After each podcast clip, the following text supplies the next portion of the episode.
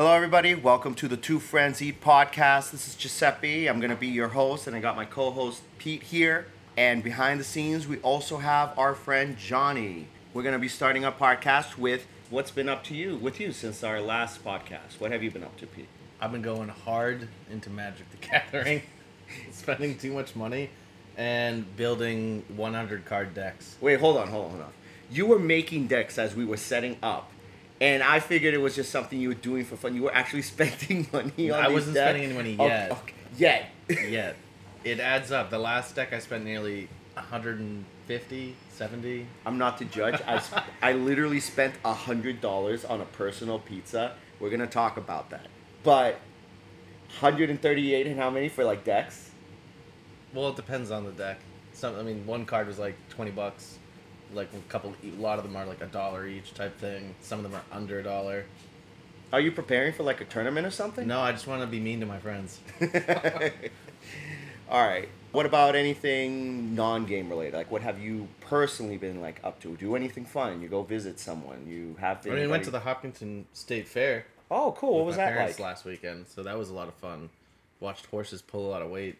Yeah. Didn't realize they could pull so much. Oh yeah, those the the horse pulls are amazing. They put these like giant like cinder blocks, and I'm not talking about like these small like little cinder blocks with holes. They're like the giant like construction blocks of like cement and granite, and they drop them on like these flat wooden sleds. Yeah, they had to And you pull have- like twelve. I think it was twelve feet. Yeah. Yeah. Was all I had to go. So and these horses are like Clydesdales. People think as big horses. These things were giant, like German horses. well, they have right? like different weight class ones. So like I think I don't know which one we sat in on, but we did that, and then uh, I think th- at the end of the day, the funny one was watching like a it was a dog competition where they run and jump off a platform and try to see how like long jump basically in the water.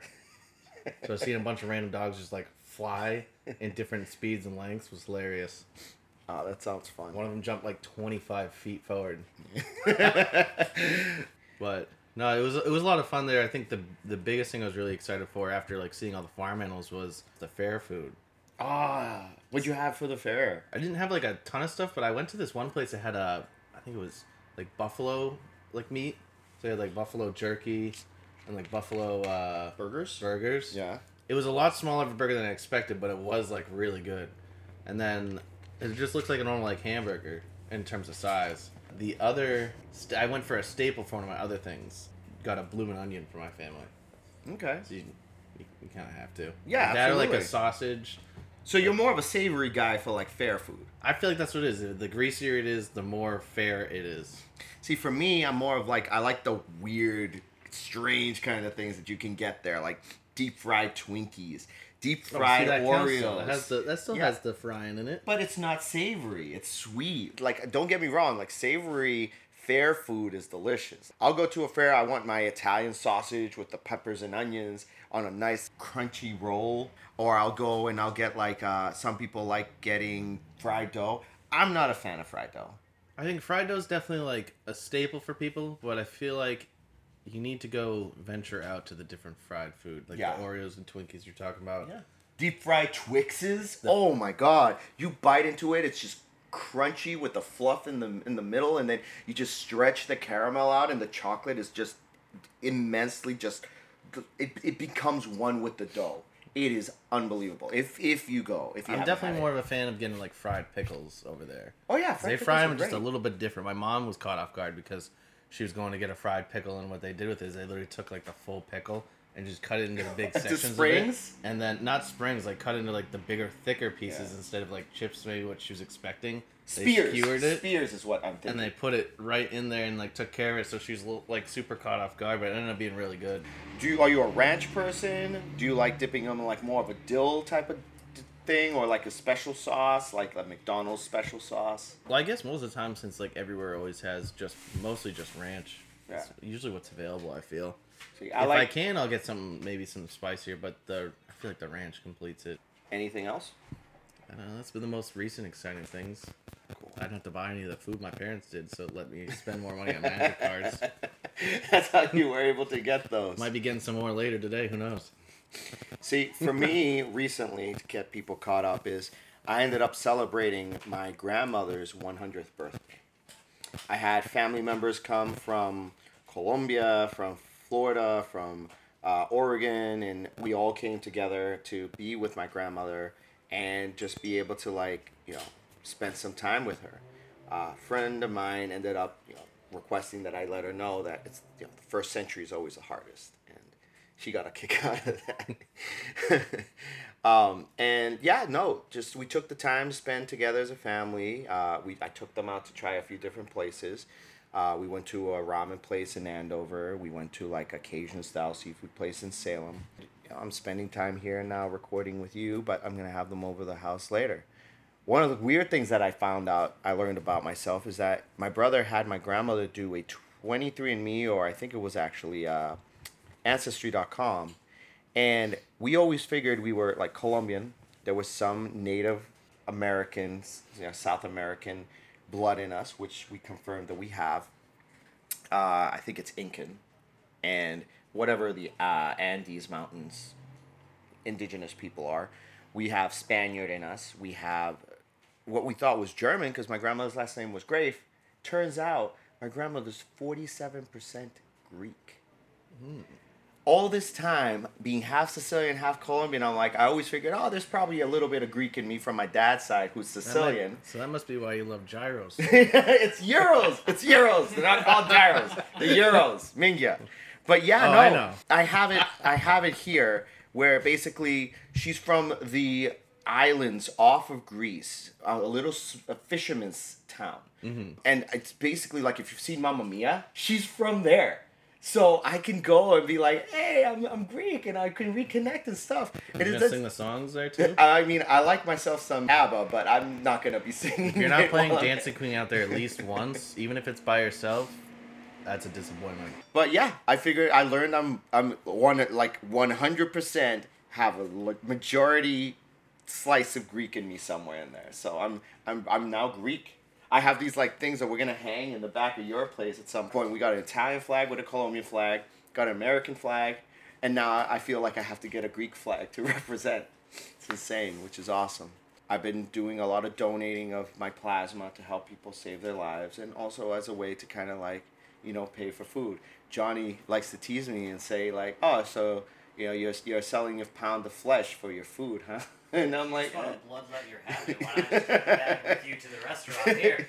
I'll pay That's for my fair. meal with uh. Do you guys have uh, an IV? Ba- I brought my own. It's okay. too. That might You help go me. down to this place and donate it. It's Yo, if, that if that if that in- cash inflow is good enough, I might need that for some magic cards. Hey, listen, man. if you do, I'll give you my my uh, referral code, and then that way we'll both get a little extra, and that's how I'm paying for the food. So, and going on to the food, with that money that I got the last week or two, I got us some Korean corn dogs. I've been waiting for this. Yes. So, last episode, I had you try the um, sfogliatella, right? The pastry from Piro's. This time, because we're recording at Johnny's place, thanks again, Johnny, for lending us your location. Across the street in downtown Haverhill, you have Loaded. And Loaded is where we reviewed the Korean corn dogs. Now, these Korean corn dogs, the nice thing about these guys is that you can get them half cheese, half meat. The fun part is you can have your friends get a nice long cheese pull so you can get like the longest pull from the cheese.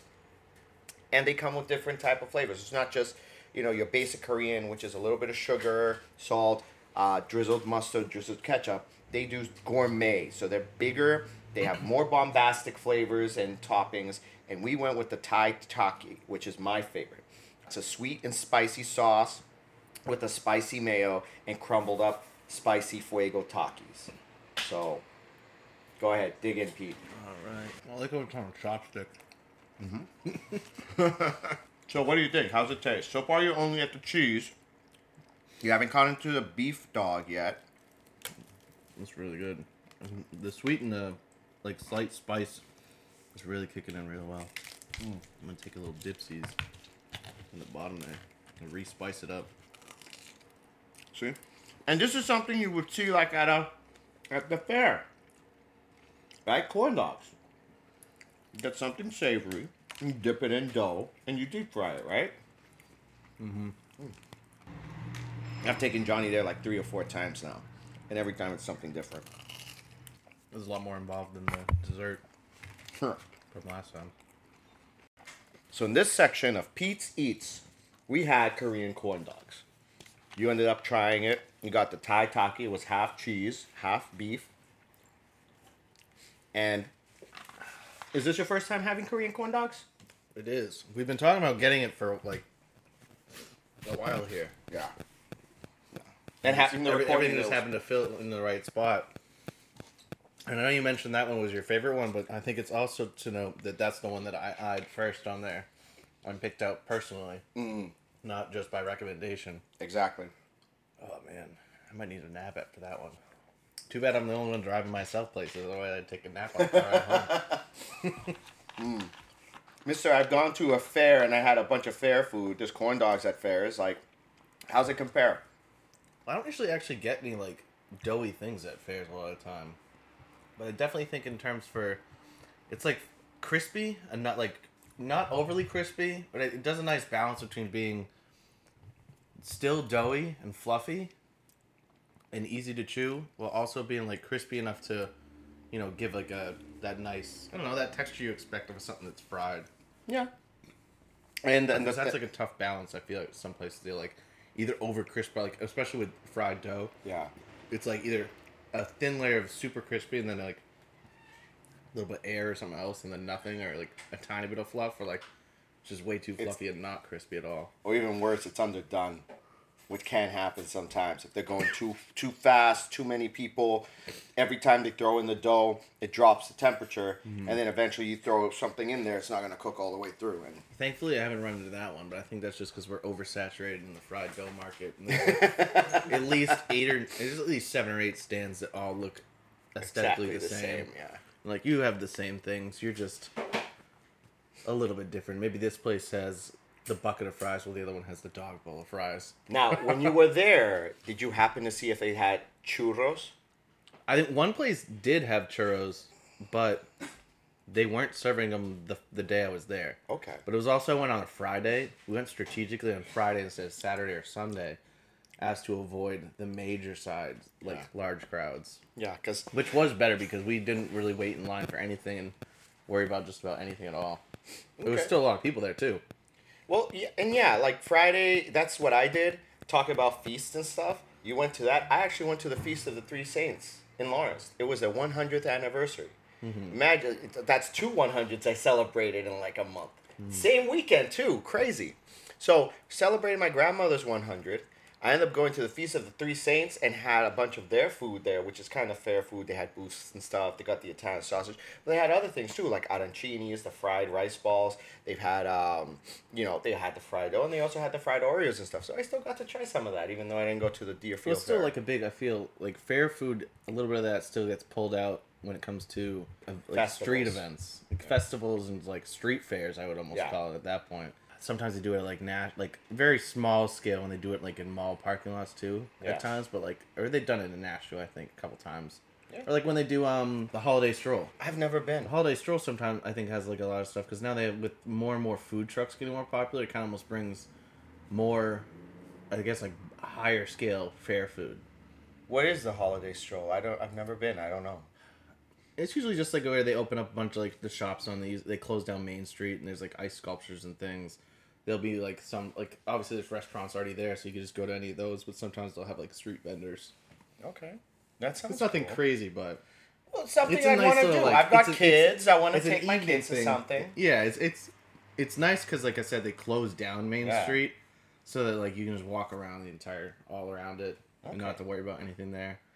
Well, Sometimes really, there's performances, like music performances. whether that's inside certain places or not. I bet you they'll have like a more major one now that they opened up the. uh I don't remember the exact name of it, but where Alex Shoes used to be on Main Street, Yeah. they changed that into like a performance center, so it's like a legitimate, uh, legitimate stage, with, like a lot of cool. seating. Like a venue. Yeah. That's Alright. where I, I saw recycled percussion there back in May. So you can see that it holds a good amount of people. It's got a balcony and everything. Oh, I gotta give that a try. And now that I know, I'm gonna hopefully bring the kids. So I really appreciate that. But to bring you back with the churros, I feel bad that you didn't get to try a churro while you were there. But coincidentally, at the corn dog place, they also have churros. We ordered a peanut butter and jelly churro. When we ordered these to do the review, it was easily the best out of the three. They had an Oreo one, they had a fluff and a fluff one, but the peanut butter jelly, what they do is they have obviously you can see it has a cream on top. Mm-hmm. They also put the jelly on it, and they break up nutty. Are these nutty buddies? Nutter butters. Are they no Nutter Butters? I think are the black, the the chocolate ones. no, that Nutter with butters are the regular ones. So these are Nutty Buddies. Nutter butters. Nutter. So, Nutter They're butter. butters. okay, so Nutty Buddies are the There's- chocolate wafers. Okay. I, I don't know about anybody. I love the chocolate ones that are like big giant wafer cookies with the peanut butter. But these are great too.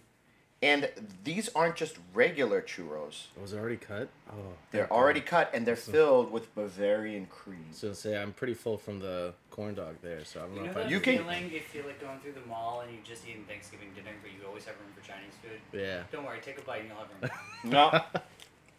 Go for I it. need a napkin. These are phenomenal. So good. I like how they basically get this napkin, but it's like worse than a Also, like if one ply tissue. It's also that. It's got the powdered sugar cinnamon on the outside. It's got that crunchy exterior, and you can see the Bavarian cream right in the middle. And it's got a nutter butter on the outside. You sure it's not nutty, buddy? A hundred percent. Okay. All right. I think you got. I think you got your uh, character's virtual head smashed in too many times in Smash Bros. it's affecting your uh, cognitive abilities to remember snacks correctly. Well, actually, now I'm curious to know. I want to hear what the fans think. That's probably why you why you call them euros when they're gyros. Look, you're talking to someone who is Greek. Confirmed. It's gyros. Recently found out. Look, you didn't even know that.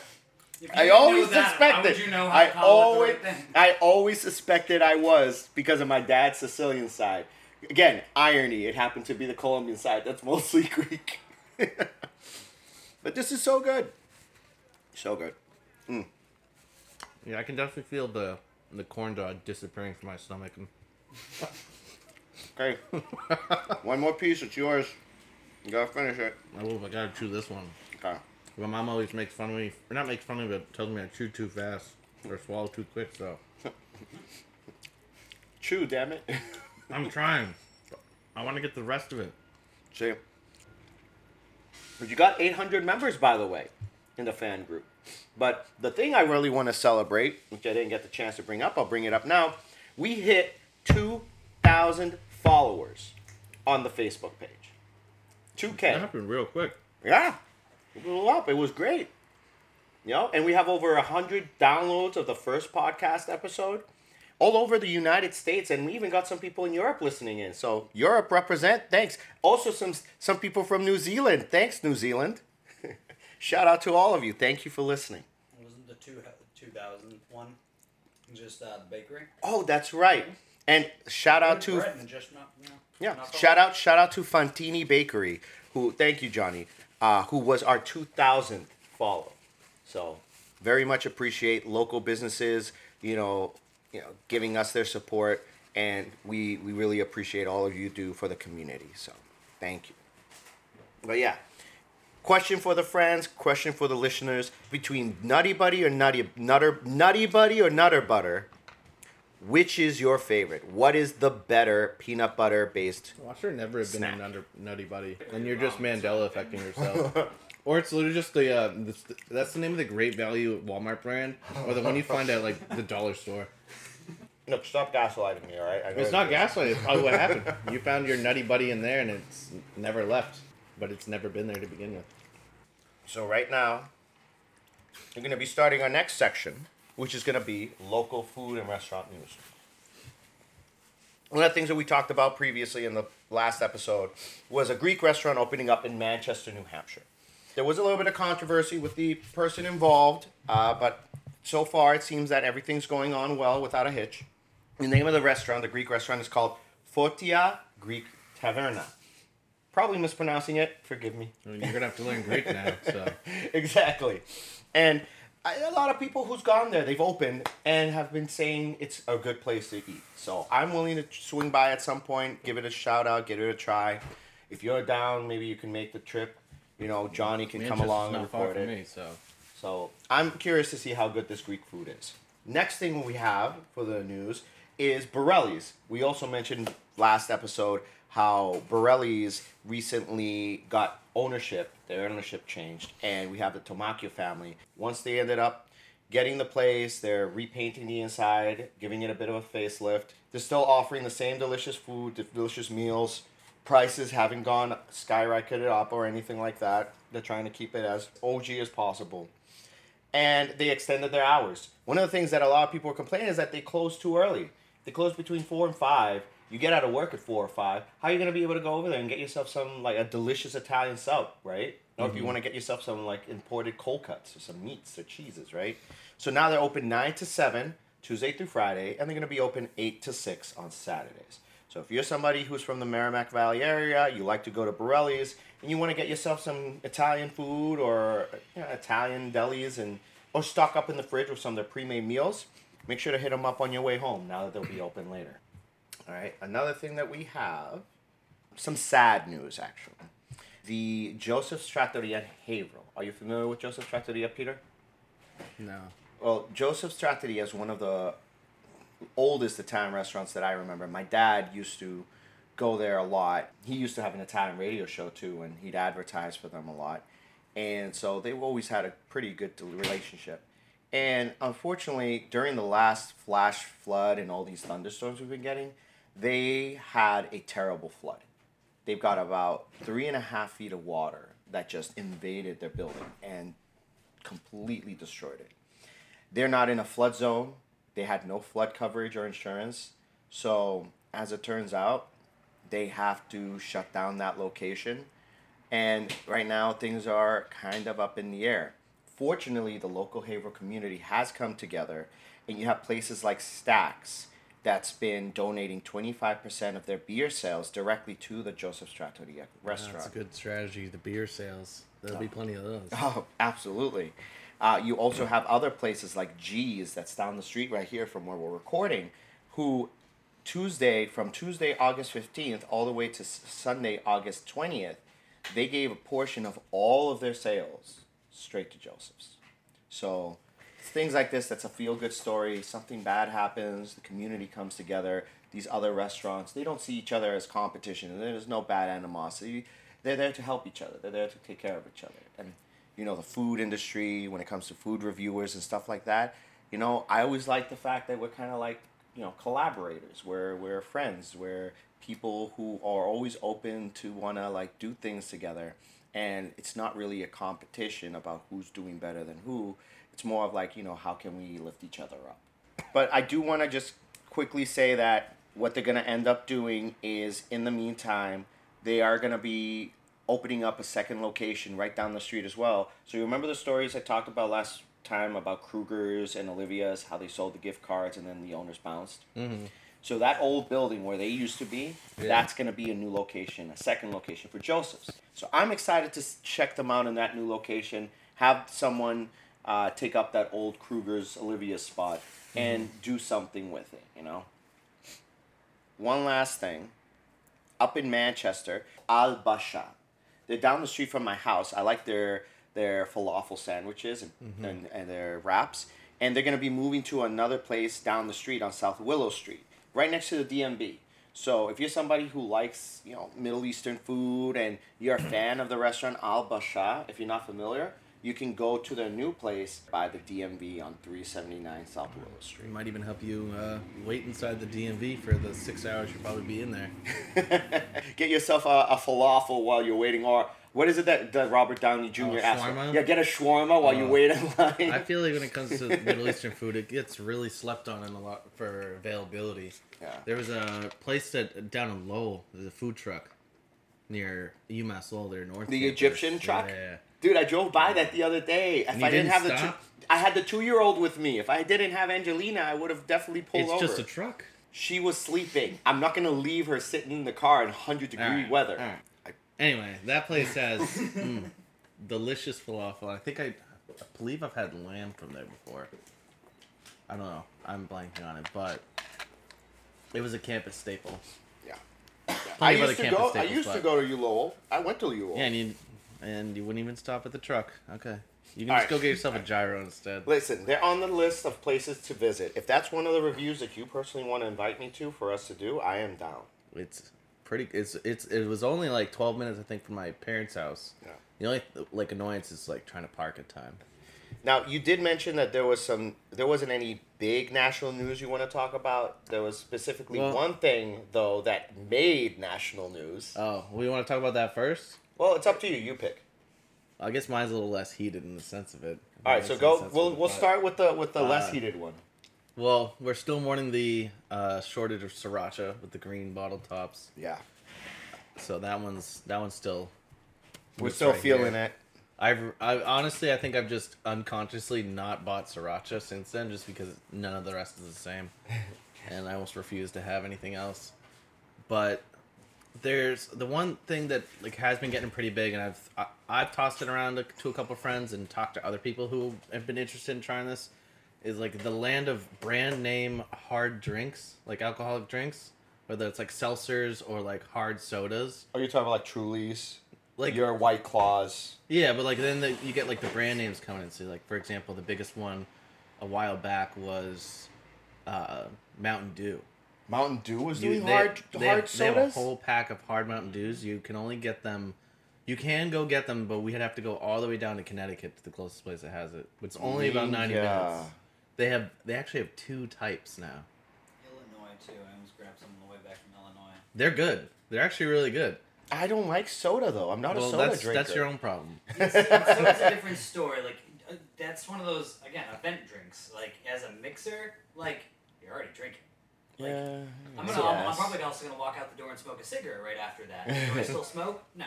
Did I go out for a night, have a drink, drink some soda, and smoke a cigarette? But the thing is, like when it comes to those brand drinks, or like like when you go to certain flavors from like Trulies and different things, sometimes the flavors don't properly translate or just taste like TV static. Yeah, I mean, But that's, mostly the hard seltzers that kind of taste like TV Or static. like when your leg goes numb. yeah. Yeah. But the so Mountain Dew is the start of it. They had a hard Mountain Dew, which had regular. They had their version of the Code Red in there. They had I can't. I'd, I, I'd, I'd mess with the Code. they had a Baja like Blast one, and then they had I think the last one. It might have just been those three. There, or there might have been one more. I can't remember the last one. So if I can't remember that one, it wasn't memorable enough. Do you know if Do you know if there's a Moxie hard soda? Uh, we're we're gonna ignore that one for now. Listen, man, It's not I'm- good I'm enough. To, it's not good enough to have it to be its own soda right now. We're gonna leave that be. Look, I I'm a fan of Moxie. It is it is. Uh, I'm not a soda person. There's no need to defend the medicine. Look, I am not a soda person. Everything's too sweet. Moxie and Dr Pepper are the only ones who I feel aren't like overtly sweet, and even like then, it's I like think that's just the one section of your palate that's just broken. if you want to, if you want to just accept that first. at our job, there's a pla There was the our vending machines. I ended up bumping into the the gentleman who stocks them, the owner, and I said, "Hey, listen, is there any chance you could kind of hook us up?" And he's like, "Hook you up with what?" And I'm like, "Moxie." It's like, "What's That's not that?" hooking us up. That's that's literally poisoning but us. but this is the thing though. I asked him if he could bring us like just a few cans. Can you get us some cans? Just there's about six, I'll maybe be fair. eight He, of start, us. he started off nice with it, only doing like two rows of these cans. Yeah, and they were a dollar each, which is a good price. And then he decided to poison it with like seven rows total of this absolute dog water drink. and it wasn't just cans; they were like the big bottles, the twelve I'm, ounce bottles, I'm still on my front boycott. to back. This man has Seven no business to eight sense. rows of Moxie. This man Oh has no business God. sense. He never puts the same things in there twice, pretty much, and he never stocks it with anything worthwhile. I, I've, I've literally boycotted him. I haven't bought a single thing since this since the incident. It was so excessive. You don't need eight rows of Moxie front to back. Nothing You don't else even was you don't even filled need a single row. No, what, what's what's Was he new from the south? no, he Because wasn't. If he was like from like Louisiana or something like that, then absolutely I understand. That No, he's what he's he's from the area, and he's been in this. He's in our job. He's he's had our uh, uh, been our vending machine person before, I guess. But they t- the manager told me to go tell him, and I was gonna tell him anyway. And I was like, "There, that's too much." And he's like, well, "People are buying." I was like, "No, You're- you you're don't understand. You're looking at it in the wrong way. Your your business sense is poor. I can undercut you like a high schooler selling Mountain Dew out of their backpack. and still make more money than you at this point. Which I've contemplated it, but I'm not gonna do. I'm not gonna do it. But at, at least he reeled it back. One row of bottles, two rows of cans, and they're That's selling still too pretty much. well. But he didn't even fill them all the way. That's the other thing. He's like filling them halfway. So you could literally put this all in one row. All right, but besides the trash drink that for some reason you enjoy, Not just me. There's there's there's at least a dozen of us in that store. there's not a dozen. There's at there's least like a do- five. there's There's, at least like minimum five people. eight. Moxie is okay. There's five people. There are five other people in that store, and they are all of Dude, poor look, opinions. We're, we're the silent minority, all right? There's enough people there who do like it. There's too. There's too many. One is already too many. Yeah, you don't see the Illuminati either. But they're- They're there. So to go back to the better drinks we're talking about, which is anything Mountain Dew, they also have like a whole pack of Baja Blast ones that are new. Like know all Baja Blast- Baja Blast. You you know Baja Blast? It's just blue Gatorade and I know Mountain what it Dew is, mixed together, which right? is good. But they also So it's have fun like fact, food hack, drink. If you want to make your own Baja Blast and you don't live near Taco Bell, you don't need to live near Taco Bell. You can buy it anywhere you want now. really? You've been able to get it at Walmart gas stations for years. Since when? Since Wait, always. Since they slapped a label on it that said "Brought to you by Taco Bell," Yeah. and then they put it on shelves. Do you know how many flavors of Baja Blast there are now? I don't drink soda. There- Soda's yeah. bad. The reason, look, people come to me and they're like, Giuseppe, how can you eat so You're much drinking food? Moxie. We're, look, we're gonna we're gonna all right, all discount. right, and this. that's and that's now and then. But people come to me and say, Giuseppe, why do you? eat How can you eat so much food and not gain weight? Like you eat so much food. Like literally, I was 220 pounds. I lost 30 pounds, and it's mostly because I was sedentary thanks to COVID. But I don't gain weight when I eat so much food because I don't drink soda. I don't Mm. drink soda. I don't drink. I don't drink beer. Barely ever. I don't drink alcohol The beer's unless it's what like a special me. thing. I just it's soda, soda, and specifically ice cream, literal animal lard with sugar, is So why go for the is what sugar-free. raises you. We're you're still die literally- anyway. You're eating animal lard. That's fine. Sweetened, frozen animal lard. That's what ice cream is. So it gets But- down to the point with it. After you've cooled down there, we have.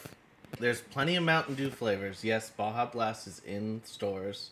You're welcome to now be privy to this information. I'll just keep buying. There's my also Moxie. like four or five other flavors of Baja Blast. Mm. I can't even remember the names of them. But to bring back to off of the circle of the falling into the pit of hell of Moxie. they the thing that I did get and have been trying talking with friends about is the new Dunkin's hard like they have a, hard, a pack of four different flavors, two hard teas and two of their refreshers. They have uh, slightly sweetened, a half and half, I think it was, and stra- strawberry dragon fruit refresher and mango pineapple refresher. And of course, I had to try them all. And that night, I went after work and in bought, one like, sitting. Not well. There's only four drinks in the, in the end. to me, that's insane. That's so much sugar. Well, I, if you're not looking at it, is it really there? So I brought them home from work and I tried like each flavor first before like I had too many of them. Spoiler alert: I did have ten out of the twelve in there. Did you go night. into a diabetic coma right after? No, but the next day was not fun. Um, That you could remember. well, I wasn't. I, I can't remember now if I was like extremely hungover the next day at work or not. It was. I don't think that was the day. I tried them all. Like, I've had like Twisted Tea. I think is, has has their hard tea down pat. Like you drink that, you're done. They're, that's sneaking up on you because it doesn't. It just tastes like pretty much like a sweet tea. Yeah. The Dunkin's ones though, like they they had their taste for it, but they like they still had the bitterness of like alcohol in it. So like Yeah. they weren't even though they were all sweet, they still had that like aftertaste that really wasn't that good. And I was definitely disappointed. They're supposed to do some more hard coffees. I'd, I'd Have you have had any like of the Harpoon Brewery branded like uh, any of their drinks? They had like a coffee stout before that was a Dunkin's one. That was pretty Yeah. good. It just didn't sell well enough. But they're gonna be doing another pack of just hard coffees, Yeah. which I think that'll end up being better. But the teas are definitely super not good. I can actually tell you a fun story about a coffee stout. When I was with one of my first bands, we ended up playing a show up in Manchester called Millie's Tavern. You familiar with Millie's? Sounds familiar. They had a think I've been battle of the bands, right? And it was punk bands and rock bands or whatever. And after we had done our set, we sat at the bar and they had a coffee stout that they brewed. Now, most people here know what uh, an Irish car bomb is, right? Which If you go to Ireland, don't. Don't call it that. It's called a Dubliner. All right. So it's gonna go with the from this point forward. We're gonna be calling it a Dubliner. so yeah. So we're gonna so you have a Dubliner, which is what uh, Guinness with a shot glass, half Jameson's, half Bailey's. You drop it and you have to chug it before it curdles, right? If you do it fast enough and you just unhinge your jaw, open your gullet, and just pour it down, it tastes like chocolate milk. It's not bad. It's good. I wanted to do an Italian spin on it. So I ended up saying, hey, can you give me a, a glass of uh, a mug of, of the coffee stout that you got? Sure. And also, can you give me a shot that's half amaretto and a half Bailey's cream? And they're like, why? Like, I want to make a Italian version of a Dubliner. And they're like, okay, cool. So me and my other three friends from the band ended up getting these drinks. We all dropped a shot glass, ch- chugged it, and it was delicious. It tasted like an almond coffee espresso beer. And so, guy, the, the bartender said, "I gotta try this." He tried it. It was this was delicious. Oh man, you gotta name it. What are you gonna name it? Like, sleeping with the fishes. So the shot glass, you drop it in. It's like someone getting their cement shoes and falling in the river. So calling it sleeping with the fishes was perfect. And if I know now that there's a coffee beer by who Harpoon, a coffee stout, Well, it it's there's. I mean, you can definitely find one, but there's, the Dunkin' Donuts brand ones are going to be on their way. all right, then let's give it a try. Are you willing to uh, go sleeping with the fishes with me? I probably want to end up sleeping because the coffee will probably keep me up. But yeah, I'll. uh, mm. I mean, but then I'll. Also I don't think it actually has any caffeine in it. But Well, You'll be more awake. but, well, because I don't think they want to have another four, Four Loko issue on there. God, Four Loko. That's a story for another time. Yes.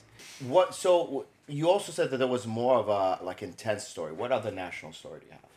So what exactly happened? What do you know so far about this? I literally just went on, I think like Facebook or like social media somewhere and just saw the picture of, of uh, what Barstool. on. What? What's the name of the thing? Barstool reviews. Barstool Barstool. Sports. Bar- Barstool Barstool Sports. Sports is the main thing. Uh, They're, they've been around for a long time.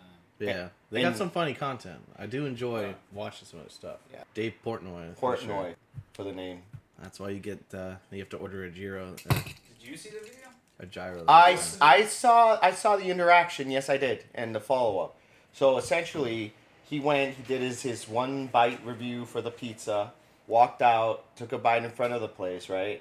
Mhm. And then the owner comes out and starts berating him, calling him like a terrible person, and how you know he's like hurting small businesses. And and and then what happened? Yeah, because it's like it's like three major parts. Like he talks about it a little bit, and then then the guy comes out, talks some. Shit, then he's Well, he's you know he said it the best. Called that man a clown. He come out and act like a clown. He's proving the He, guy. You he found it. out. Yeah, he he effed around and found out. Well, that's, That's gonna take his business down for sure. Well, that's the crazy thing. Apparently, he's getting a ton of new business that he wasn't getting before because of people who either A doesn't like Dave or B is trying to taste it for themselves so they can give a valid argument. which I think is like that good. Any publicity is good publicity. Yeah. Because you know, it, it, it, obviously it's, it's got a niche and people like him. Even that first one was like, I love this place. Yeah, they were like, like, what are you talking about? I about? do like how they kept So going it around shouldn't have going, been "You a want to first try one." this slice then?" Let your work speak for itself. Maybe Yeah. This guy didn't like it, but if you have a good customer base already, then all it serves to do is bring people. Well, I mean, Just only. waiting for that man's apology video, and I'm sure it's uh, a little more fitting. You want an apology video that he's not send up because he has that sign up on the wall. Uh, he gives the sign up. Yeah, he put a Oh, sign. yeah. It's saying like, "Yes, we're still open. No, we're not answering questions," or something like that. O- orders only, no questions. We're not talking about it. He uh, and he even had to put it on one of their signature paper plates. On the paper, we are not talking about it. I Orders wonder. only. I wonder if uh, those plates they use, if the, how greasy that pizza is, because then if it's like on top of how floppy those slices Hey, looked, yeah, dude, just like, point. look, at the, look at the plate he ordered. You know that's a thin ass plate, which means he's a man who cares about paper costs. Yeah, I'm I'm- not, I, don't, I don't know if I'd go there now. I don't trust pizza from a librarian. See, I think I've driven by this place plenty of times too when I Ubered. So Yeah. I've seen it before and I was always curious. I'm like, Is this like like I, I don't know. I didn't know what to I tell you what, what I did get out of that video is I need to go to that clothing place across the street and get some heat like he had on. Dude, you have the confidence to pull that off. Me, I'd wear that, and I don't know. I don't know. As long as you didn't get don't it to be uh, six sizes too small, you'll be fine. well, all right. So let's. a Hawaiian uh, shirt episode. So here, so here's the root of the question that I want to know. The root of the topic. How would you react to an owner acting like that way? Like, like again, it's it's. it- I mean, how? it depends on your Why? branding, like, because the way I guess the way that Dave Portnoy kind of like talks and does his thing, like his response was pretty much that was on on point. I mean, if they're gonna come at you like The- a more Boston argument than never have been in my life. because like I mean, it, it, for Barstool Sports, like like stuff they do, swearing and doing that type of stuff isn't really against their look. Like that's where the hilarity is gonna start pulling out from it. So it's like it's just. It's just a part of the thing. If like they're doing Dude, that and do you're you think- that's do- not your thing, do you, do you think it was staged? Do you think he did it for publicity? I don't, I don't, I don't really think so because like he doesn't need the publicity. No, the pizza guy. Sounds like they don't need the publicity, so it might have been very genuine. Because the thing is, Like I he feel, has a firm customer base, it seems.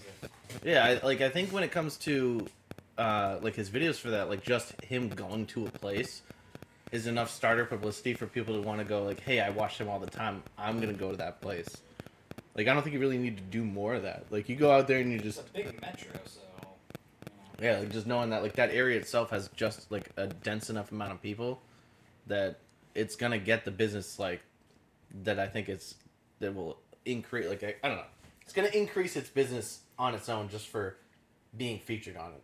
Like we were talking about like regardless So you think no, regardless of how it went, you think it's gonna help, not hurt? I think yeah, I think he I think that guy came out just not understand like having the wrong opinion or being on the so wrong you side so of you're it. on the firm stance that the owner was hundred percent on the wrong here. Yeah, because like you come out there and he had the viewpoint that he's not helping people, but the biggest, the big point that I took away from it or detail was that you could tell he was just truly angry and not actually coming out with any factual evidence. No. Was that he didn't when he asked him to name things, the owner couldn't name any specific points, and was all just about coming out and like to blow the steam out. Thought it was. I mean, that it like maybe he, you know, like I would expect someone reacting that way towards us if we did a review and it was a poor review. I actually had a, someone who came at me on Facebook for one of the reviews that I did. It was a Border Brewery in Salem, New Hampshire.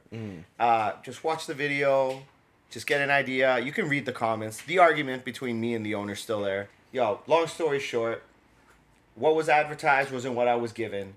The the food was subpar and the presentation of the place was not appetizing. Sorry, it wasn't. And I was honest and again at the end of the day gave him an okay rating and came at me on the on the Facebook page and on the different places and yeah. No. It is what it is. You know, he's still around. Obviously, I didn't shut down his place, but you know, an opinion's an opinion and that's what I was served the day of and I honestly would never go back. That's fair. We're gonna move on. We're gonna go to the next section. You ready to go to the next section? Yeah. All right. Next section is our recap of the previous month's reviews. Now we only got a couple of reviews, three reviews, nothing too long. So the first one we're gonna talk about is we actually Johnny, myself, and my friend Danny went to Sweet Cheeks in Boston. Uh, we were going down there to see the band Thrice. Have you heard of Thrice? Yeah. Yeah, Yeah. one I was my- listening to last week. Dude, they're one of my favorite bands. You listen to them too? Uh, not a lot of my own, but we were listening to them in the car after a hike. They're so good. What album? Like Alchemy in it. The Alchemy Index. Oh, that was the- so we were listening to good. One of those. Yeah, so the Alchemy Index, the thing I love about it is like you got the four elements, and each element. I think we were listening to just rock. just fire. Fire's the best one. Oh, that's my favorite one. But yes, great band, awesome music. Definitely recommend you listen to them. But we went to see the show. We were hungry. We wanted to get something to eat. And Danny suggested we go check out a place called Sweet Cheeks. Uh, Sweet Cheeks Q. Have you ever seen uh, Chopped? No. So Maybe there's a- once. there's a, okay. One of the judges, uh, Tiffani, Mm-hmm. and she's one of like these major celebrity chefs in Boston, and Mm-hmm. she owns a bunch of different restaurants. but Sweet Cheeks Q is her barbecue place. It's right by uh, Fenway Park. We went to see them at the House of Blues. Uh, it was it was a good show. I was excited, but the food itself we ended up getting a bunch of different things. Johnny came with us as our camera guy, and Danny ended up getting some food. So we started with the appetizer, which was their famous biscuit. The famous biscuit was this huge, like tar tin, a tin, and it was filled with a bunch of biscuits about the size of like softballs. They were nice and like you know firm on the outside, but super soft and moist and fluffy on the inside. They It's a give you a- common theme from earlier. we put some butter on it. We ended up putting some jam, and if you put it together into a sandwich, You didn't have any nutty buddies on it? dude. Like Just butter? it was. It look. It was delicious. Nutty buddy, nutter. It was delicious. It was delicious. Easily one of the best things they had. I'd go back just for those biscuits.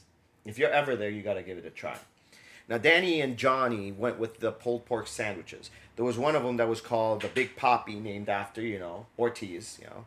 And it was sliced brisket with barbecue chopped brisket, smoked jalapeno cream cheese, pickles, crispy onions, and a pickled jalapeno served on a griddled bulky roll. It was very, very good. I got to take a bite out of it, and it was phenomenal. Uh, I instead went with like the Big Cheeks tray, which was two meats, uh, either pulled pork, pulled chicken, chopped brisket, sliced brisket, pork ribs, pork belly, or burnt ends. And I went with the pork belly and burnt ends. It also came with two scoops of like some sides. Had the barbecue ranch beans. Now I thought it was like barbecue ranch dressing mixed in beans. Oh, that's what I was thinking when you said that. No, it's just barbecue ranch, as in you're like out in the country in like Texas, a ranch where like there's cows and horses, Yeah. beans.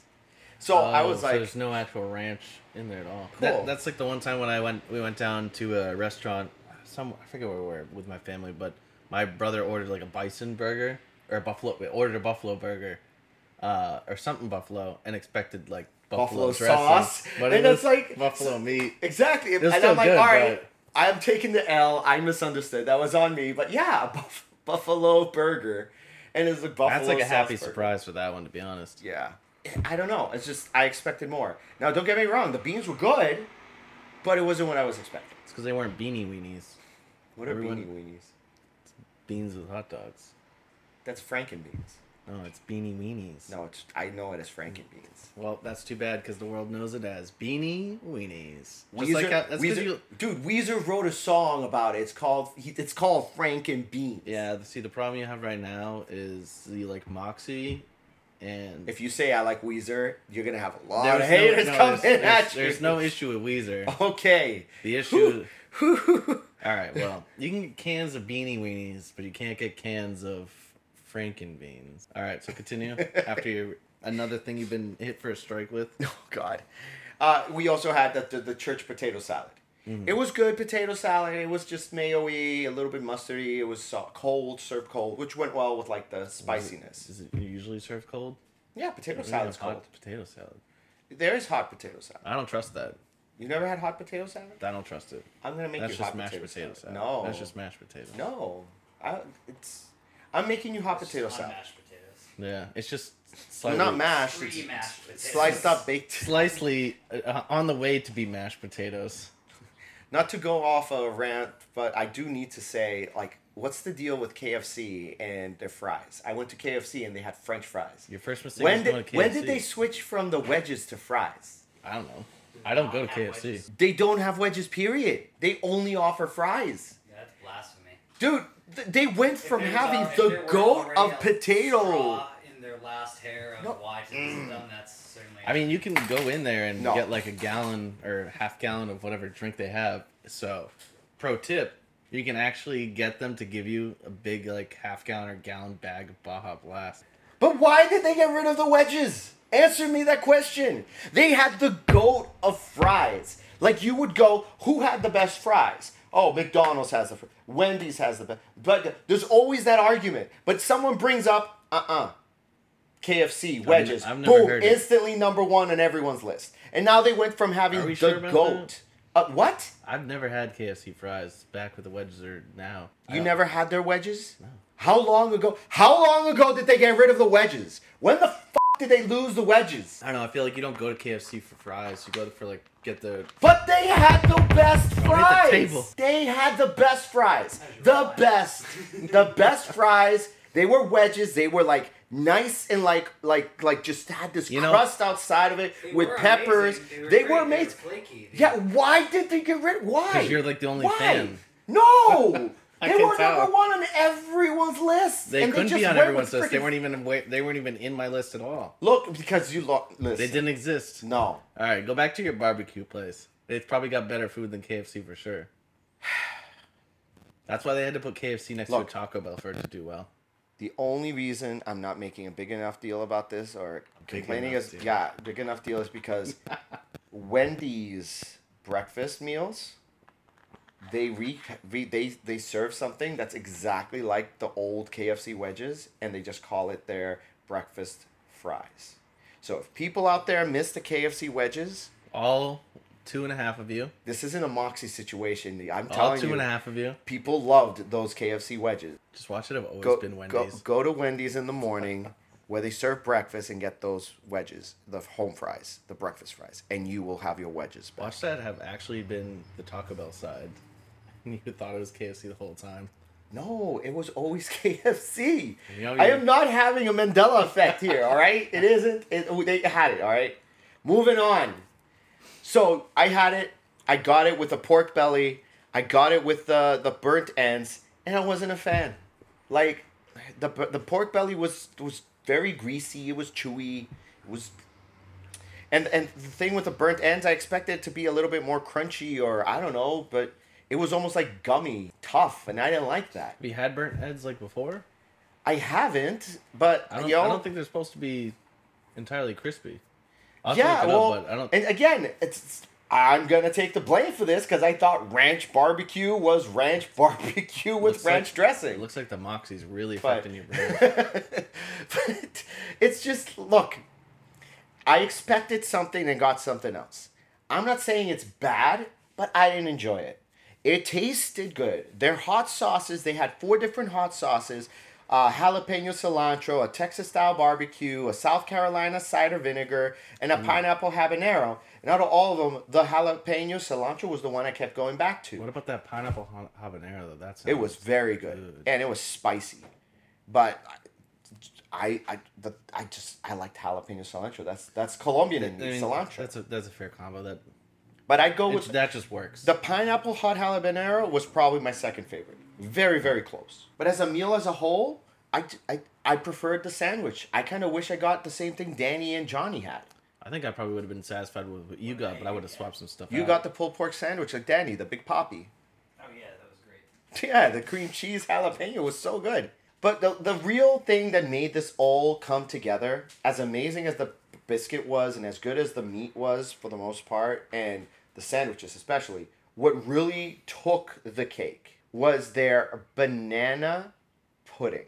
It is like a deconstructed banana cream pie that they put in a mason jar. And it's banana cream with bits of banana, what seems like broken up pieces of pound cake mixed into it, and then whipped cream on top. I could have had like a whole that giant tin of, of biscuits, nothing but that whip that banana cream, and I would have been happy. I would have easily paid whatever the bill was for just that. Mm-hmm. Do you like banana cream pie? I I dabble in it. I'm not a big pudding person. Well, that's the thing. It wasn't so much a pudding as a custard. Mm-hmm. It was just oh my god. And yeah. So overall, we we decided the place is considered great. If you're in the Boston area, if you're near Fenway, if you're looking for something tasty, some good barbecue sauce like food, just swing by the place. The sandwiches are awesome, and you know definitely get the desserts. That biscuit and desserts like doesn't matter what you get for food, just mm. get the biscuits, get the dessert, and you're not gonna go wrong. The next place we ended up doing was PJ's Pizza in Methuen. This one was in a video review. This is one of my rare solo reviews. So I ended up in Methuen. I grew up my whole life in Methuen, Lawrence area, and never knew about this place called PJ's. Mm-hmm. And I just started seeing a bunch of posts online on like the, the group page and a few other places saying, oh, they make the best Italian style meat pies. So I go, I do my thing at the loop to to you know donate and what have you. And when I went over there, I ended up getting myself an eggplant sub. I noticed they had square slice pizzas, so I got those two square slice with extra provi. And I got myself a slice of the meat pie. And when I tell you I ate that bite of that meat pie, it's like not like those British small like Thwaite style British pies. The Italian meat pie, a scacciata, is uh it looks like a, a calzone almost, and it's cut into a pizza slice. And you got your dough on top, dough on the bottom, and you got the the, the the minced pork meat with onions, spices, peppers, onions, garlic, and it is so good and cheese, so good. Can't forget the cheese. I took a bite and it was like the scene from Ratatouille where I just vroom, go thrown back to my kid, like my like five, six year old kid, my dad taking me to like a little Italian like pizza shop in Common Street in Lawrence and going in and ordering a meat pie and me taking that first bite and just letting just like all the flavors just run through me. And I'm like, oh my god, this is so good. And I just had that like loving memory of spending with my father, just going to the corner store at an Italian place just for like some meat pie, and then rah, I sit back, I'm looking around, and I'm like back in this restaurant. I'm like, this is awesome, this is amazing, this is great, and there's nothing like it either. Like, I was almost in tears. It was so good, but it's just if you haven't had these Italian meat pies, Pete, you have to try it. Like I am willing to get it to bring it for the next interview, just so you, the next episode so you can taste it. It is it is its own thing Well, you can it's unmistakably like a Merrimack Valley thing that came from Italy. The eggplant was very good. It was on the smaller side, the eggplant sub, uh, but the flavor was huge. The pillowy soft roll was engulfed around the eggplant parm. It was sliced very, very thin. It was tender. And the cheese, just like you said, the best kind of subs are when the cheese gets just, you know, uh, just assimilated into the bread, into the sauce. It was awesome. It was delicious. You would have liked it. And from what I've been told, they make the best veal parm sandwiches too. So I got to swing by and get those veal sandwiches. At the end of the day, like if you're somebody who misses those old like 80s or 90s style pizza places, you walk in and you got like, you know, like a friendly face standing behind, and you got a couple of tables, four chairs, nostalgia type of feeling. You go in there, like other than running into Doc Brown and a DeLorean, you're not gonna be able to get transported back to that kind of like 90s aesthetic feel at a pizza I do miss those really weird feeling plastic booths. You would be right. You'd fit right in. You definitely gotta go. You definitely gotta go. And the last one that we're gonna talk about is Deadproof Pizza. So I talked about how we went to the Feast of the Three Saints, mm-hmm. and they had all these different places. I've had the Deadproof Pizza. They're this like pop up pizza place, and they'll go to different events. They'll go to different festivals. There There is a food truck or like a pop up thing where they like doing their tents and things. tents pop up, no food truck. Okay. and they make really good like make fresh dough toss it in the air thin crust big airy like air pocket crust you know thin thin dough air pocket crust and everything is fresh it's delicious because it was the 100 year anniversary of the feast of the three saints they had a special pizza called the hunnet and this pizza had caviar. It has gold leaf. It had uh, slices of black truffle. It had uh, a ricotta cheese that was blended with some black trumpet wild mushrooms. It had, it was, it's, it's, Did you have any? age- Did you say it had like aged steak on it, or was it? it had New York style, a New York style strip aged steak that they cut nice and thin and threw it on there. Dude, it was one of the most unique pizzas I've ever eaten. It was delicious. I wouldn't say it was the best I've ever had, but it was definitely one of the most memorable pizzas I've ever had. It looked pretty memorable from the the review video. My Mm-hmm. my biggest question was, are you going back to the bathroom after you finished Why? to retrieve any of the gold? no, no, unfortunately, no. It was not enough. But like, man, like it was it was delicious. And it, the great thing about it is half of that hundred dollars that I paid for. Yes, I paid for it. We don't do like donations and stuff like don't comp food. I don't ask for stuff like that. I paid the hundred. And I was especially happy to pay the hundred because fifty percent of that hundred dollars, fifty dollars, went straight to the Boys and Girls Club in Lawrence. So it was for a good cause. So not only get did I get to try a once in a lifetime bougie pizza, but it was also very delicious, and I had comfort knowing that fifty dollars went straight to the Boys and Girls Club, people and kids in need. You know? So other than that, is there any specific topic we want to talk about that you have in mind? uh, I can't think of anything. Okay.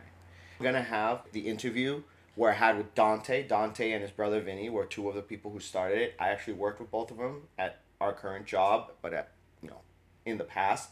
Very very nice brothers. There are a couple brothers, and you know this was something they've been wanting to do. So I want to say thank you for being able to come on. Um, course. I wanted to you know make the time. You guys have been super busy doing all these different Italian feasts throughout the New England area.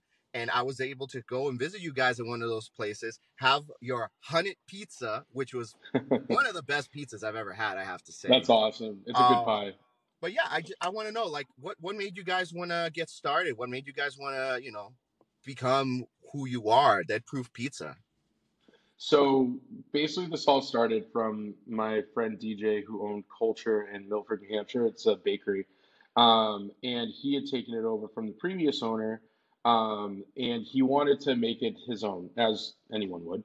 And uh, so my partner Matt and I, um, we own Deadproof together, along with my brother Vin. Um, we came up with this concept of Deadproof, and basically that name came from this overproofed dough to the point where it just can't be used anymore. But it was actually really good pizza dough. Um, so we told DJ about it, and we were like, "Whoa, this is a really cool name. What do you think?" And DJ was like, uh, "I don't really know if this is gonna work in Milford with the you know older demographic, and just see if uh, you know that would really click with them." So that was a pass for him. Um, so basically, I like the name so much that I used it in my uh, current, you know, my other job, which is digital marketing.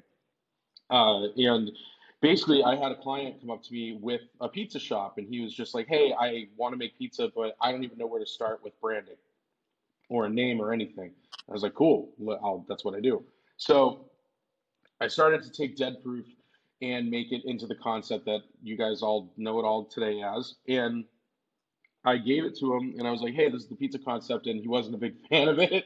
Um, he wanted more of a um, conservative look, and you know, whatever. So I was like, "Yeah, that's fine." I'm like, "Let me, you know, take it back and work on it." So my partner Matt walks in, and he goes, "What? What is that?" And I'm like, "What is what?" And he goes, "Deadproof. Where is that? We need to go." And I was like, "Okay, um, that's nothing." I'm like, "That doesn't exist." And so I told him about the client. And then he's like, "So this is up for grabs?" And I was like, "Yes." And he goes, "Cool, we're doing it." And I was like, "Yeah, okay, we're. What do you?" I'm like, "What do you mean we're doing it?" And he's just explaining like he's like pizza. We need to do pizza. He's like, it would be so sick. And um, I'm like, all right, let's let's kind of get this together and see if this is gonna work. And next thing I know, I own a pizza business with him and my brother. And um, you know, we start really, bought, we start getting the tent, we start getting our ovens, we start all the process of making Deadproof what it is. And you know, funny enough, our first pop up wasn't even pizza; it was tacos. Really? Uh, yeah, yeah, yeah. Yeah, we did the taco tour Manchester, which is a. I highly recommend not making that your first pop up. you know, so um, I would absolutely recommend doing a couple soft openings first and um, ensuring that you have everything dialed in for what you're going to be serving and not just doing something completely different. So Well, I went to the Manchester Taco Fest this year, and I remember going with my wife and my kids, and we stopped at your place, and you guys made awesome tacos. My daughter Chelsea man. actually said it was her favorite of the whole area. oh, good. So it was good quality stuff. It's delicious, and you know the pizza too. It's it's, it's like I can't.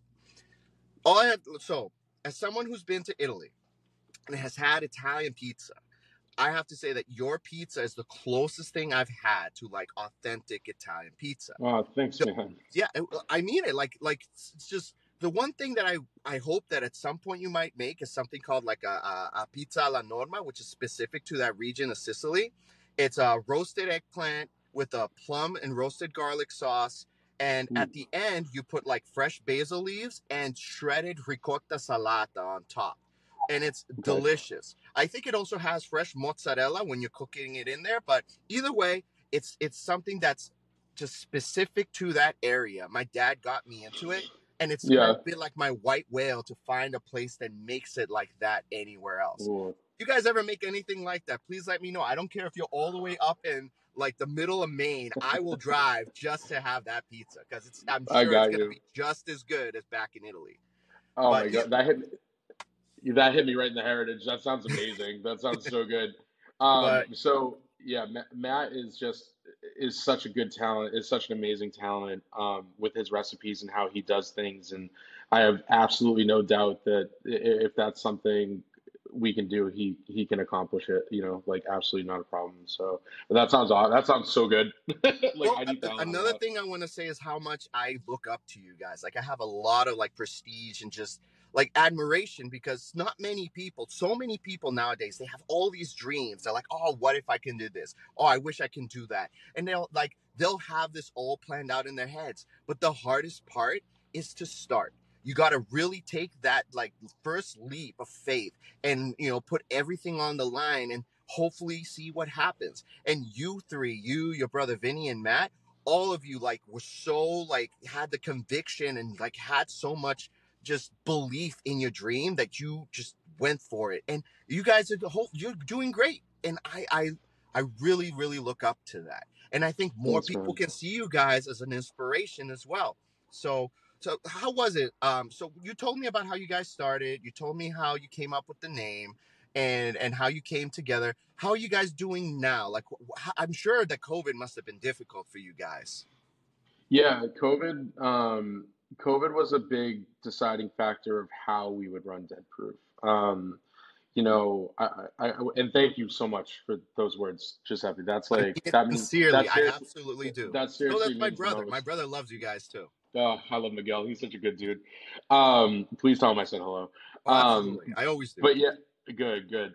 Um, but yeah, so it, it's a lot of work. It's I, I I miss a lot of time with my family. I miss a lot of time with my friends. I you know uh, it's it's nonstop, but I truly, I really do love it, and I know the boys do too. And you can tell when we're out there, it's just kind of like we got it. You know what I mean? Like it's our thing. And um, you know, for us, it's just something we we all didn't even know at the time we wanted to do, and and now it's just kind of starting to really come to fruition after a year and a half in business. And um, you know, to answer your question, COVID really affected how we um, operate because we didn't want to start out with a brick and mortar. We didn't want to start looking for even a food truck, right? At that point, we needed to prove that the concept worked to ourselves and give ourselves attainable goals along the way. My mom always taught me that. You know, she was someone who was like, having the big dream is awesome, having the big vision is great. Getting there is the hardest part. So make sure you always give yourself attainable goals. And that always stuck with me, um, you know, since I was little. So it must have resonated somewhere, but definitely helped me, um, you know, definitely helped me with at least my part in Deadproof. Um, and having Vin and Matt there to just kind of keep each other grounded and keep each other on task and making, you know, keeping us all accountable for each other is really the biggest thing. We can always count on each other to do that, and that's that trust, that um, that uh, uh, that aura, that I don't even know what you want to call it, that like uh, that the force between people, right? Like whatever the vibes, your vibes, like yeah, it's a, very strong. onlooker, the vibes are amazing. And like Thank like you. a good example uh, you had mentioned before was how you guys are like a band and how each one of you have your own instrument and how you all play to your part and that when you all come together you make amazing music and art mm. and in this case you guys are so talented in each one of your roles you could just hop between instruments and it still flows and sounds as amazing as it would be and in this case exactly. the food just comes out as amazing as always Right. And, and and especially like on days where, you know, let's say Matt has a family thing or or Vin is traveling or I can't be there for whatever reason, you know, we can fill in for each other and make sure that we give ourselves those mental health days, those days where we need a break with family, those days where we just we might not just be able to make it. Maybe I'm sick, maybe, you know, Vin's injured, you know, or something. life So happens yeah, and actually, funny story. Last year, um, Vin broke his rib at Seafood Festival. And d- dude, I've this kid like will never. He gets my forever respect How did anyway. he But do like, How do you break a rib at a well, lobster festival? How? I'll tell you how. Um, Matt gave Vin a like. Oh, so Matt was trying to crack my brother's back, and Matt is a really big, strong dude, and he was just trying to crack Vin's back normally, and then Vin just comes off. He's like, "Oh my god, my rib!" And we were just like, "What happened?" And he worked throughout the whole weekend, and then he worked the Three Saints. The fall. I'm sorry. Then he worked. Uh, he worked the following weekend, and then he went to the hospital. And we're like, and we're like, what happened? He goes, my rib is broken. Um, and he worked that whole time with a broken rib. I'm, I'm like, wow, dude, like you can, you can really move. So anyway, that happened. but um, we can, uh, you know, but the, like I was saying before, like you know, the the cool thing about the three of us is we can help each other out to give ourselves those days off if we need them. Um, you know, but usually you'll catch all three of us together. So you know, we love what we do, and we're very happy to be doing it together. So well, none of us are doing it alone. Well, the nice thing is like you hear people in large companies always say that we're a family, and they'll they'll like you know it's it's it's, it's really not really sincere. But with you guys, you're literally a family, and you Yeah. and your your relationship with Matt is like a family. So Oh that yeah, is where you guys truly live that saying through. And you treat a, everybody like your family, whether they are, like I said, your co-workers, even with employees. Like the, what you did for my daughter and making her her own little pizza, even though you didn't mm-hmm. have to, she loved it. And she's usually kind of picky with her pizza. She's kind of become a bit of a snob, and that's my fault. But it, she ate the whole thing. And that was, Good, yeah, that's a lot for a little girl. And so I'm that so alone glad. shows how great your food is, man. Good. That's So the mo- what, see. what, That's the most important criticism is that the kids like it. That's the most yeah. important criticism. And they'll be honest. If they don't like it, they'll be like, they'll spit it out and be like, Good. yuckas. But she did not do that with yours. She couldn't We have need more enough. of that. I love that. We need more of that. We need more of that. I love uh, that. please tell me. So right now, you you're. look- I want to know what the future brings. What does the future of Deadproof have? Are you looking for a brick and mortar eventually? Is franchising maybe a possibility? Are you going to be getting a food? Well, you said you're thinking of getting a trailer, but just just what is your goals? You said obtainable goals. I want to know what the pipeline is so far, and if you can share it with the people out there, and what your end goal is. Of course. Um, so the next goal for us right now is um, a food trailer. So when when any whenever anybody sees us, we're in our tent, which is good. It gets the job done. However, it's a lot of setup. It's a lot of Yep. logistics. We are usually the first ones at an event and the last ones out because of it. Not trying to do that anymore. I'm not getting any younger. So really, what we're trying to do is get a trailer that has kind of everything that we need inside of it, um, and we can just pull up and do things like go to a VA hospital like 11 to 2, take a two hour break, and then go to like a brewery, you know, 4 to whatever, um, and be able to travel. Would you like allow that. for hiring of private events? Let's say I'm having Oh, like yeah. a some type of uh, a graduation for my kid, or let's say maybe I'm doing like a small outdoor wedding at, at a like a, a a public park or something like that. And instead of having like a traditional catering, would you want would you would you guys do private events like that? Oh, we've done a bunch of them already this year. We've done uh we've done wedding. We we just did this awesome wedding in Tamworth, which was so much fun with another food truck and it was a legit like traditional wedding and then next thing you know you get out of it and the the bride and groom are just such down to earth cool people and um they just had us and a truck there and people just came up and ate and it was just an awesome time and they wanted us to play our music and be our vibe and it was really cool and um, but yeah, to answer your question, just that we do private events, we do catering, we do all of that. The trailer would make it a lot easier to take like smaller events like that. Um, right now, we have to have a minimum with the one tent setup, but eventually, what we'd like to do um, is with the trailer, we can travel to those private events or wherever more easily, um, and, and you know, be able to do those as well as have the tent out with another team.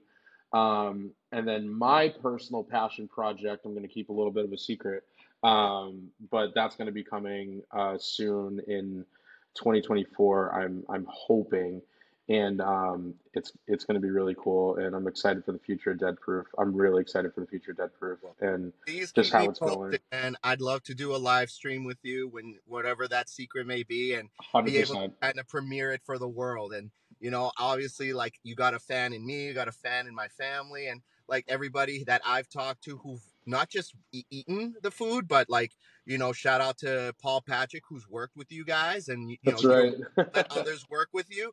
Like I've seen your posts and I'm like, oh man, I want to help. But as a father of four and having a toddler and hard, yeah. old, it's hard for me to make the time. But pro- I promise you, if the, uh, the the the stars align, if I'm available and you guys are working someplace and need help, I will be there. I would love that. That would be so much fun. And and I just can't like I can't say enough about our staff. Like we've just made so many friends over the last year of help of people helping us out that allow us to be so much you know so much more confident in our product and they get it right they like get the vibe they get the quality And the, the biggest reason for that is that we are we are very hard on being people first. You know, I want people to be able to approach us and you know be able to say like, hey, I'd like to work here, but I might be only do it for a day or whatever. Or if I can't make it, like, can I get the day off? You know what I mean? Just stuff like that. And we just have so many people that want to help us out because of that, and like they have a great time when they're working with us. We pay very well. We have um, we just have like a really good time, which is great. Like we're trying to make sure that people aren't drowning, right? Like it's not your typical, you know, you think of the kid, you think of a kitchen or a food truck, and it's just go, go, go, go, go, and it is. Dude, restaurants But are high uh, impact, like just yeah, there's always on the go. I had an experience working at the Coliseum restaurant. Shout out to yeah, my friends, uh, the Tedescas over there. And yeah. like that was one of my first jobs. So yeah, working in a restaurant is hard. It is one of the most grueling jobs you will ever work. And you guys not only having like to have to, like you said, set up, take everything with you, make sure you have everything you need. I'm sure there's been situations like with me and my old band where you end up at an event and you're like, we forgot the guitars. Oh no. And then you're just scrambling to make it work. But at the end of the day, no matter what comes your way, you find a solution, you overcome the issue, and you get out ahead. And I can We've tell that that's very the spirit you guys have. Yeah. Well, thank you, and we we've gotten very good at problem solving. but I will say, like, but I will say, it's it's all in the name of getting better each day after, right? And um, like I said, we, we just have so many people that are, that do such a good job for us. We have people who are continually, um, you know, coming back and working with us, whether it's our buddy Shane or Phil or um, you know Casey, and like we we just have so many people who just love what we do, and they don't even care what the job is. They just want to come work for us and hang out and you know, we have things that people love that they were attracted to, like boy band power hour. Like we do a whole hour of boy band music, right? And and people Dude, are into it they love it. that during the Feast of the Three Saints. You had Yeah. Backstreet Boys, NSYNC, y'all singing Uh-huh. along. I think I saw Matt doing like the jumping thing for Bye Bye Bye. You even had like five from England. Like who even listens to five? Like they had one For song I know, but they were good, solid. for for a big dude like Matt, he he's agile. He is absolutely agile. Um, but yeah, we just have so much fun, and honestly, like we wouldn't keep doing it if we weren't having fun, and we didn't think that this was something that we could continue to do. And you know, we're just really happy for what started as this weekend passion project turned into we have a we have a future. You know what I mean? And and it's really cool to be able to say that and do that and have people really reiterate the sentiment of, hey, this this pizza's good, or like this cannoli was awesome. And we've had people who are from you know places like New Haven and New York, and uh, you know who have visited us, people like yourself that have really legitimized us and really assure us that you know, hey, this is legit because we're we're not we we were all raised tough, right? Like I was raised by a single Italian mother, so for me, like I need to hear that feedback. I, I'm we can handle it, and we want to know this pizza sucks. We want to know if something could be better, and and that's okay. We're always getting better. There's going to be that, you know, those couple pies that just make it out there that really aren't up to standard as much as we try, you know, to make it that way. Um, you know, Well, you but guys we are always good at taking feedback, you know, and I really appreciate that consistency. Like I've almost always had amazing pizza by you, but you guys you. have always been open to feedback. I did give you feedback before, once before, and you took Yes, in stride. And and again, next time I went, it was amazing. Like I've never had a bad pizza, but the fact that you were open to criticism is what makes you like a lot of people get defensive not gonna say what place and what I'm talking about specifically, but I think we all know what we're talking about. It's about. all good. But you guys really do always strive for improvement to be better because there's always a room to improve and be better. And you guys want, you got that drive, you got that dog in you, as some people say, you know? And I, again, something I admire. And I hope that someday Thank that you. I can get to the point where you guys are, where I can make this two friends eat like my primary way of like supporting my family and following my Yeah, dream. And that's the whole point why I'm doing this. I do this because I want to give people like yourselves a platform and a way to be able to share your vision, share your dreams, give like, you know, a, a recognition to the people who need this, who deserve this. You know, you have all of these places who are half-assing their food, all these large chains complaining about how they're not making money while the CEOs are making millions of dollars. But it's the people like you that keep the actual dream and the culinary like integrity of your art. It is an art alive. And so I want to make sure that you guys continue to do what you do. Give you get let as many people know about how amazing your food is and the culture that you have. And that is the type of thing that this country was built on, the American dream. And you guys are living that American dream every day. So I just want to say thank you for keeping that dream alive, for you following your dream and giving people like myself an opportunity to taste the fruits of your labor and be able to share that with everyone out there. Giuseppe, I'm gonna like take that audio and make it my alarm every day. So like when I wake up, I'm gonna wake up to that. And like I don't think I can have a bad day listening to that. That was so good. And thank Well, you for it's, that. it's Like easy for me to say really stuff means a lot. because it comes from the heart. It really does. It comes I from the heart. And I will be rooting for you guys every Thanks, single day. Every single day. And for every other small business like yourselves who just had a dream and took the risk and are out there living it every day. I, I think that more people need to do or do something for themselves, um, you know, instead of just having a job kind of dictate what they do for themselves every single day if it's somewhere they don't want to be, you know. Life's too short. You should be doing what you want to do and what you love to do. So, Yeah. Make the most of it. We li- only live once, right? So agreed. why why not live it doing something you love? Well, thank you so much, Dante, for taking the time to be here, letting me do this interview. And hopefully, like I said, I am very excited to see what the future of Deadproof has to bring. 2024, you heard it here first. Keep an eye out on Deadproof Pizza. Something's coming, and uh, hopefully, I'll be there to help make sure that everyone knows about it. Thank you for you, Giuseppe. This is great. I'm really excited. And, you know, if there's anything more we can do to support you, you know, we're there 100%. You guys you guys are doing everything you can for yourselves and i want you guys to keep that focus. But thank you so much for letting me put my two friends eat sticker on there. So if anybody sees these guys just keep an eye for that sticker. That is the two friends eat seal of approval. Anywhere you go you see that sticker that it means that we've been there we've eaten there and we like the food that we had all right Love there's a qr code there scan it with your phone it'll take us to our podcast where you can listen to this it'll take you to our reviews and you can go ahead and see the Hunted Pizza, hundred dollar pizza with gold leaf, caviar, aged New York strip. This was one of the most expensive meals I've ever paid, but it was one of the best. And you guys did a great job. You ended up giving half of every pizza of that hunted pizza to the Boys and Girls Club, which is amazing. You guys are supporting local like charities and stuff like that. And that is something again that not many people do. And that is something that I admire as well. So Yeah, keep up we- the good work, guys. Keep keep thinking of your community. Keep keep following your dream. And I hope again to be able to have the ability to try your delicious food soon. Thanks, Giuseppe. Appreciate you, bro. Appreciate you. All right. Thank you. I hope you have a wonderful rest of your day. All right. I'll see you around. You too, brother. Take it easy. Ciao. So at this point, we're just gonna be, you know, we're gonna move on to the last two segments. What are we eating? What are we gonna eat? And then we're gonna move on to letters. Is there anything recently that you've eaten, or are you're looking forward to trying in the future? Something you Well, want to the cook? the thing that you I think it was like almost a couple weeks at this point now, but when you brought in those three pizza slices for me to try, it was uh, pretty memorable. There, it was like what the mashed potato pizza, the was it a buffalo chicken one, It was uh, bacon chicken ranch. bacon chicken ranch, and then what was the last one?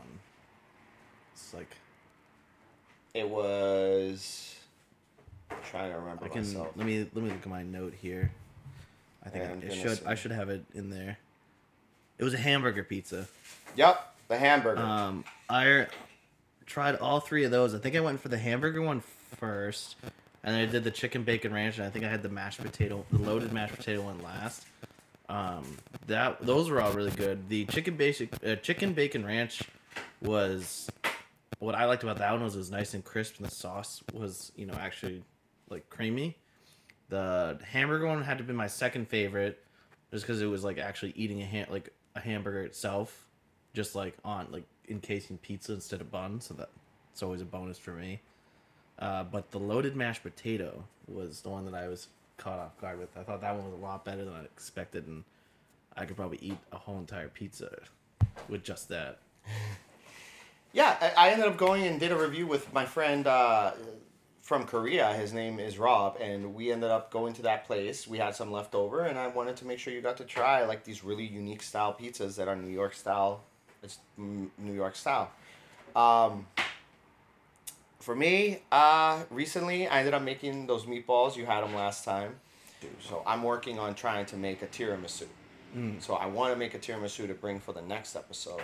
So I'm gathering all the ingredients, trying to figure out logistically, you know, how am I going to get the espresso without the espresso machine. I have a Keurig. I can get like a Bustelo's espresso style coffee, and I can use that.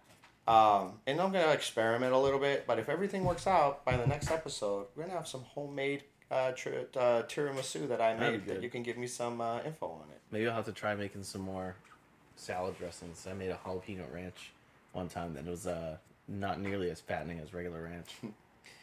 See, and you know, for what I've had recently to eat somewhere, something that I had that was pretty unique. I ended up having this kind of like cream, like crab cream puff. It's not crab ragoon, but it was like an, the outside of it. It was at the ramen place I went. It was like the outside was crispy like a croquette, but the inside was like a bechamel, and it had like little tiny minced pieces of crab meat. It was very very good. It was very different. I've never had anything like it, and the flavor profile was, you know, it, it was unique. Mm-hmm. Definitely something I'd want to try again. I don't know how I feel about it if it's something I want to have regularly, but I'm I'm curious enough to want to try it one more time. Mm-hmm. Well, why don't we get on to some of those questions so we can fit some of those in this episode? All right, so first let's start with a question. This is from our friend Kayvon Tavares. It was from our uh, Two Friends Eat group. He asked, "What type of cuisine is your, in your opinion, the most underrated cuisine, or doesn't get the shine it deserves, and why?" I, I think there's an easy one for me. Like we were talking about earlier, when it comes to like Middle Eastern food, I think that is severely underrepresented. I just think in terms for that, it's like there's not a lot of like authentic enough like places that are open. I don't know the really the real reason because there's a really a good reason why there's not a lot of it, but like the places that do do it usually hit like get it right on point. Well, you said yourself the the Egyptian place is phenomenal, and I have never really heard of a specifically Egyptian style food place. You know, and that's definitely a place that doesn't get too much recognition, right? Yeah, I think the last place that had that was had Middle Eastern food that was really good was actually all the way in Amsterdam. That was uh, solid enough. Well, you have a lot of people who always go to the staple stuff. You know, there's people who'll be like, oh, you know, Italian food, or you know, Mexican food, or even South American food in particular, you know, Argentinian, Brazilian, all this stuff. But one type of food that I almost never hear about is Portuguese food. You know, which is its own thing compared to Spaniard, you know, Spanish food, where they have the paellas and stuff like that. But I don't know enough about Portuguese specific food. And I think that, you know, that's definitely something that is we should probably get more recognition. They probably have their own type of meals and dishes and stuff like that. Um, one type of food that I had that it was again unique and doesn't probably get as much recognition as well uh, is Haitian food. You know, there's a lot of like chicken jerk and stuff like that that people eat, but I don't know enough and I haven't tried enough other than like a couple of dishes that some friends who are from Jamaica or Haitian, sorry, Haitian food, that that it was delicious, but it was unique to its own. And I know there's some like you know Haitian restaurants here and there, but definitely doesn't get the recognition it deserves. When people think Caribbean food, it's usually Dominican or Puerto Rican food, right? And it's this type of Latin Spanish food. Mm-hmm. But Haitian, even Jamaican, not so much. We do have a guest here, hmm. Dave Meowthews. Mm-hmm. Dave Thank you for joining us. What's up, Dave? Davey. For those listening, there's a beautiful fluffy cat right here. Now we also got actually a nice letter. We got on the table uh, a letter from a fan saying, "Loving the podcast. You and Peter are a riot. Looking forward to listening to more of you in the future. Best of luck and keep up the great work." And that was from a listener named Kristen C. Oh, So, thank you very much. We Yeah, appreciate thank that. you. We're gonna hopefully we'll be able to do more of this and kind of give We're you guys seeking to improve. Yeah, and give us feedback. Rate us on on uh, all of your favorite podcast apps, wherever you're listening for us from uh, you know give us whatever stars you think are appropriate and what you think and how we can improve. We'd love to hear it. And it's going to help us get boosted on that algorithm. Puts us in the front page for people to give us a listen. And then the last question we have is actually from a mr tom feeney. And i worked with tom. Great person. Tom asked what is the worst possible topic pick of conversation to have over a meal? Oh god. I feel like there's almost like different categories for Oh worst my God. Now, is this on a date? Is this like at a family meal? They is over like, a meal. There's, Like, oh god! you can choose the uh, the situation. Like, uh, I've had, I assuming I've had it'd probably be, dates like, where the inappropriate co- in a just, meal. dude, the, I've, I've been on dates where it just vomited like word vomit out from my mouth and just completely ruined the date Mm. because the topic was just either unrelatable or just, just dead, dead, killed it. I think one of murdered I think one of the worst ones I can think of is probably talking about like a place that does similar food that's better. Because like, why would you want to Yeah. talk about this place that's better when you're in the middle of when eating you're here. when you're in at one place? It's like talking about your ex girlfriend where on when you're on a date with someone who's you're just met. God.